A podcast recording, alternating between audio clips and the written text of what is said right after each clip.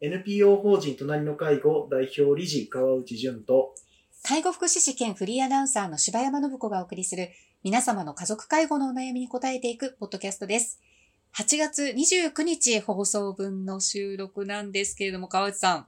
はい。今週と、あの、先週から続いて、えー、隣の介護で、あの、実際、お悩み相談の中からご紹介しています。ちょっと、はいあの、前回の収録と今回の収録の間に、えー、ちょっと、こはい。の時期ならではというか、えー、階段ではないが、そうですちょっとね。こう、ね、川内さんも結構霊感強かったみたいな霊感が、ちょっまあ、強いのか 弱いのかよくわからないんですけど、まあ、あのー昔は見え、えーないものが見えるっていうことが、そういえばあったなっていうのを急に思い出したっていうことですけどね。とええ。あーあのーね、以前は、あの、老人ホームに勤めていて、まあ、はい。しかも、あの、見取りケアをやってる老人ホームだったので、ああ、はい。まあ、あのー人が、そうですね、あの、年に20名弱の方がご逝去される場所で日々働いている中で、ええ。まあ、あのーまあもう当然その時は大人になってほとんどもう見えないので、なんともなんですけど、ただ、やっぱり、あ、集まりやすい、その施設の中でも場所があるなっていうのを感じたりとか、そうですか、ええ。はい。あとは、あのー誰も通っていないのに自動ドアがうん。開くことがあったりとか、うん。それは当然、あの、ね、お落ち葉が反応してとかっていうこともあるんですけど、あええいやいや、でも、どう見てもそんな高さでは待ってないよなとか、まあ、まあ、いろいろね、あのー不思議な体験はしてきたつもりではいますけど、まあね、うんえーまあ、これも信じる信じないは人も、あのそれぞれですけどまあ、どうなんですかね。だから、うーん、まあ、迎え火、送り火みたいなものもええありますけど、そうですね。うん、あのーまあ、な、なんですかね。え、変にこ怖がるみたいなことはうん。な、ないですね、今となっては。あの、ええ。で、昔バッと見えてしまったというか、まあ、よりうん。はっきり見えてた時はすごくこうドキッとしたことは何度かありましたけど、はいはい。えーまあでも今はもう、そんなにはっきりも見えないし、なんとなく感じるぐらいだし、まあ、たとええー見えたとしても、もうそんなに驚かないのかなとは思いますけどね。うんはいそうですね。確かに。こう、見取りとかね、やっぱり、あの、私も職場で、ああのあったりはしますから、はい。なんだろう。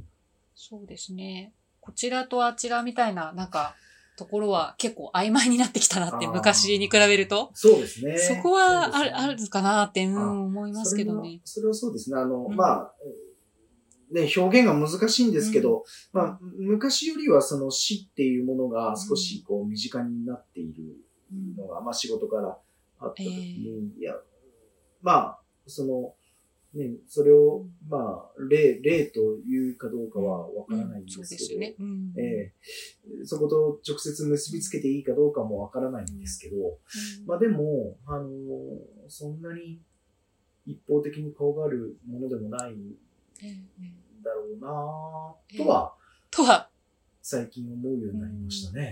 そうですね。うんええなんか、そんな風に思えるようになったら、ちょっと、本当に自分でも、大人になったんだって、本当結構怖い怖いっていう方だったんで。ああねええ。本当ですね。ええ。あの、お化け屋敷とかねうん、あんまり私もと 得意ではなかったんですけど、きっと今となってはええ。そんなにと怖くないうん怖くなくなっているのかもしれないですけど、まあちょっとね、最近そういうところに行ってないんで 全くわからないんですけどね。いや、本当ですよ。まあね、本当にちょっと夏の終わりのね、回でそんな話題でしたけれども。そうでした。はい。。それでは、あの、改めまして今回は相談事例からということでご紹介いたします。はい。えー上司が介護に理解を示してもらえず、休暇が取得できませんというお悩み相談ですね。えはい。ーあそうですかっていう、なんか、今のね、こう、ご時世的にはなんか、あららっていう気もしましたけど、うん。そういうまこういう悩みもあるんですね。そうなんですよね。うん。まあ、まだまだ、あの、いやいや、そうは言っても、あの、当然、ね、あの、お皆さんご存知の通りかどうかあれですけど、あの、うん。介育児介護休業法というものが、あの、施行され、はい。えーその介護休暇、介護休業についてのお取り決めですね。その、お事業者が、えー従業者に対して与えなければならない義務というか、えーその事業者として、えー保障されている権利はい。みたいなものは、あの、法定としてあるわけなんですけど、とはい。ただ、職場がそういう雰囲気ではないうんというケースは、まだまだあるあんですよね。ーそうですね。で、ええ。ただ、この相談を丁寧に聞けば聞くほど、はい。えーゆっくり話を聞いていくと、はい。実は、あのーこれまあ、あの、女性の従業者の方が、えっ、と、まあ、あの、お悩んでたんですけれども、ええ。うーん、いや、上司が全然話を聞いてくれないんですっていう話だったんですけど、あ、ええそうなんですね、と。はおいや、それは大変なことでした。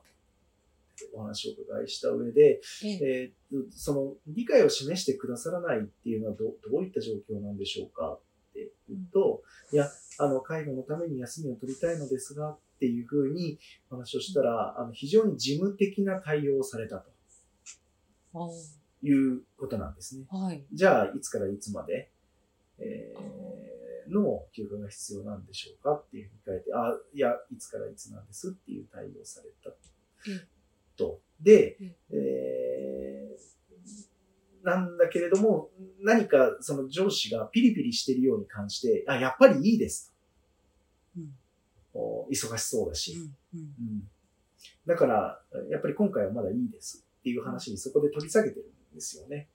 ああ、なるほど。でええ。いう内容を、をおエピソードを聞いて、うん。えーいくと、この相談の内容と本当のエピソードとの、若干こうずずれというか、ー違いがあのあるのかなというふうに感じるわけですよね。つまり、えーはい上司の方は実は認めようとしていたんだけれども、ええ。その対応に、ええ。えー部下であるこのお女性の社員さんが、ええ。えーいろいろ気遣いをされて取り下げたという、そんなあの流れだったのかなと思っていて、で、これ結局、いろいろええ。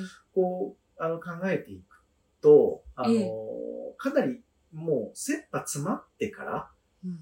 あの、上司の方にご相談というか、うん。もう休暇くださいって言いに行ったみたいなんですよね。で、それまでもなかなか言えなかったと。ああ、なるほど。うん。よでようやくこう、言やっっと言えたところがかなり、はい。ええ。勇気を振り絞って言ったんだけど、でもその対応が少し、まあ、うん。あの、事務的ないし、威圧的に感じたとうんいうことではあるんですよね。あーそうでしたか。うん。で、これ難しいですね。あの、上司の方も、うんまあ、当然にいつも、えー機嫌よく余裕を持って、うん。えー自分の部下からの話が聞ければ、それは当然ベストではあるんですけど、うん。えーまあ、あの、女子の方も当然人間なので、うん。必ずしも、そうですね。えーそういった対応がいつも100%できるわけではなかったりとか、はい。えっ、と、ね、一生懸命し、あの、こう、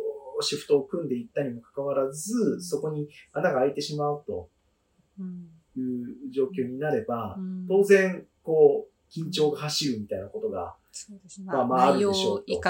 まあもちろんね、でしかも、ね。えー直前だったりとかすると、うん。今ってうん。いう思いに当然、まあな、なったりもして、で、うん。いや、これ、実は、あの、コミュニケーションのこのギャップというか、うん。が起きている、ないしはまあ、普段の人間関係から起きているところもあって、まあ、あの、上司の方がとても相談しやすい、うん。そのうん雰囲気というか、まあ、あの、普段からのそういう関係性があるんであれば、きっとこういったことはななくてはい。済むんでしょうと。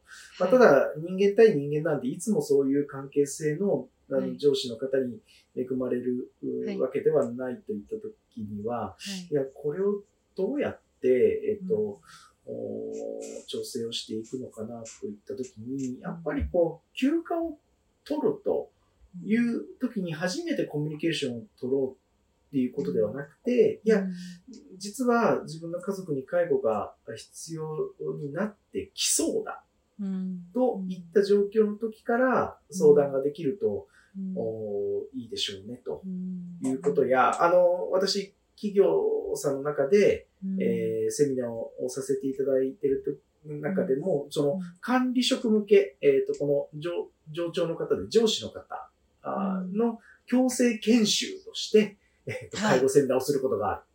わけなんですね。つい先日もやったんですけど、で強制研修。強制研修ってすごいですね。あの、もう、その、えー管理職の人はもう、必須で受けてくださいっていうあ、あ強制で、その強制ですね。はい、はいあごめん。なるほど、なるほど。はいええ反強制的にの強制はい、はい。で必ず出てよっていそうう、ことですね。必ず出てくださいよ。はい、はい。ですね。はい、はい。で、そ、そこで、うんあのーいや、うん部下からどう早く相談を引き上げてくるかっていうことがとても大事ですよ。